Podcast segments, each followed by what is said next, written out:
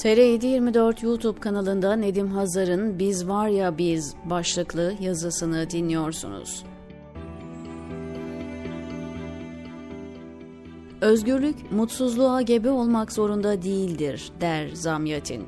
Kimdir bu Zamyatin diye soracak olursanız ona geçmeden güncel bir örneğe parmak basmak isterim. Yaşanan olay ne olursa olsun, iktidarın takındığı tutum, aldığı pozisyon ve Bahçeli'nin şahsında kullandığı dile bakıldığında başta Zamyetin olmak üzere neredeyse tüm distopyacıların kurguladığı kapkaranlık bir ülkeye dönüştü Türkiye. Bugün havuz medyasının çok fazla haz etmediği, işlerine gelen her gizli açık belgeyi gazetecilik ayağına manşete çakmayı marifet sayarlar yoksa, gizli kayıtlar vaktiyle bir tek kendilerine servis yapıldığında böylesi bir mesleki ve menfaat körlüğü içinde olmazlardı. Şimdi internet denen kontrolsüz ortam en çok onların canını sıkıyor.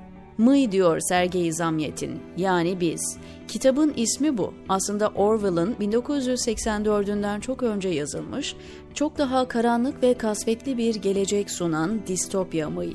Mıy kelimesi beni bir Rus yazara götürdü.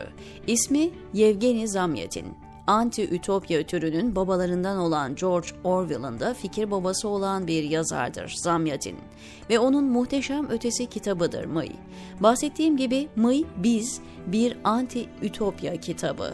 Kitabı okuyan insanın asla 1920 yılında kaleme alındığına inanası gelmez. Zira Zamyatin'in kurguladığı o kasvetli atmosfer sanki bugün için bile geçerliymiş gibi gelir.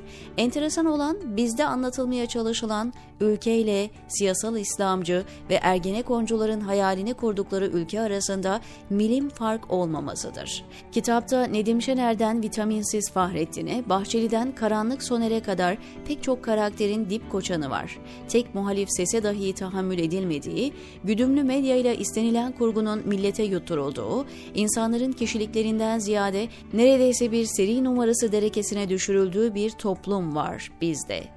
Devletin derin kısmı yoktur zira derinlik tüm yüzeyi ele geçirmiştir. Her istediğini istediği gibi dinlediği, istediği gibi yargılayıp canının istediği şekilde cezalandırdığı, istediklerini sürgün edip tek tip yaşam tarzını tüm topluma dayattığı karanlık bir gelecek kendi eliyle işlenen cinayetler, sahte suçlular, sahte kahramanlar, yalancı hainler filan da işin cabasıdır benliğinden koparılmış insanların teknoloji ve bürokrasiye teslim edildiği tuhaf bir totalitarizmden başka bir şey değil bizdeki toplum. Fark şudur. Zamyatin'in kurguladığı ortam fantastiktir ve 26. yüzyılda geçer. Bizim Ergenekoncu siyasal İslamcılarsa bu modeli bugün uygulamak istemektedirler. Sadece Zamyatin'in mıyına değil, George Orwell'ın 1984'üne, Rod Bradbury'nin Fahrenheit 451'ine, Aldous Huxley'in Cesur Yeni Dünyasına baktığımızda hep 28 Şubat bin yıl sürecek zihniyetini görmek mümkün. Esasen sıkıntı bu değil.